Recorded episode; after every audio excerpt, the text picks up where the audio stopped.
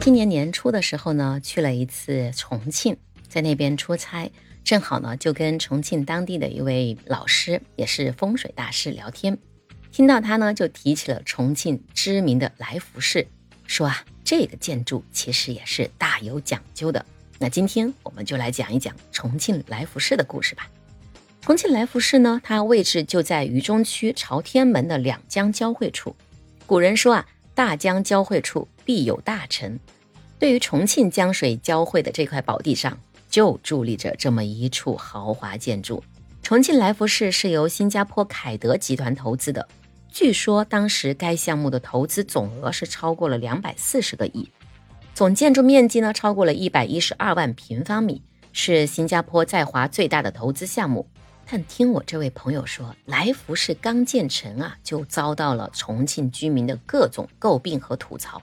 殊不知，这其实是化凶为吉的建筑。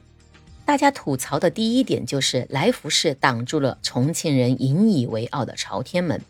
朝天门自古就为官家所占用，后来呀，逐渐向普通的老百姓放开，因为它是历代官员皆圣旨之地，就被视作渝中的门面。甚至为此搭建了广场，可后来却被来福士喧宾夺主。另外一点呢，来福士大厦最高处有三百多米高，在城市设计角度来看，对比背后较为稀松平坦的建筑不够合理。它非常突兀地将渝中区的城市天际线完全遮挡，从渝中区向外看，挡住了远方的视线，只能看到这几栋高高耸立的大楼。而从外部向渝中区看呢，背后的城市风貌也得不到展现。最令人细思极恐的一点，来福士啊，被很多人视为是一副棺材四炷香，因为它的造型就是两高两低，中间一个横置楼座，看起来确实是有几分相似，因而被一些人称作是凶相。这对于一个地区门面来说，好像显得有些瘆人。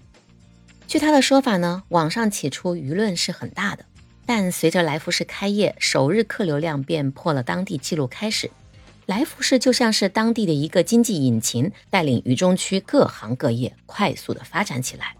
真正的原因在于来福士在建筑方面的化凶为吉。我们都知道，在重庆主城的周边有着四条平行山岭，可以看作是四条龙。而两江交汇又是盘活龙首之地，如果在这里建起巍峨建筑，即可锁龙水聚财气。此外，江北的大剧院、南岸的钟楼气势旺盛，中间地区恰好处于凹陷，陆虚正中的来福士平衡整体的发展。更为奇妙的是，打开地图，我们就可以看到渝中区的位置就像是一条游弋在江中的鱼。但鱼的周身四座桥像是四条锁链，让这条鱼难以自在的游移。建在鱼嘴处的来福士大楼就巧妙地破解了这个困境。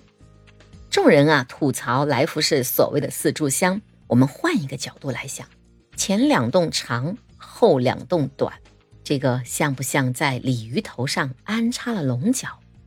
而此时。四根锁链则瞬间因此就化成了四个龙爪，这样的建筑瞬间就让鲤鱼变成了一条龙，称之为鲤鱼跃龙门。此番改造据说就是化凶为吉的化龙局。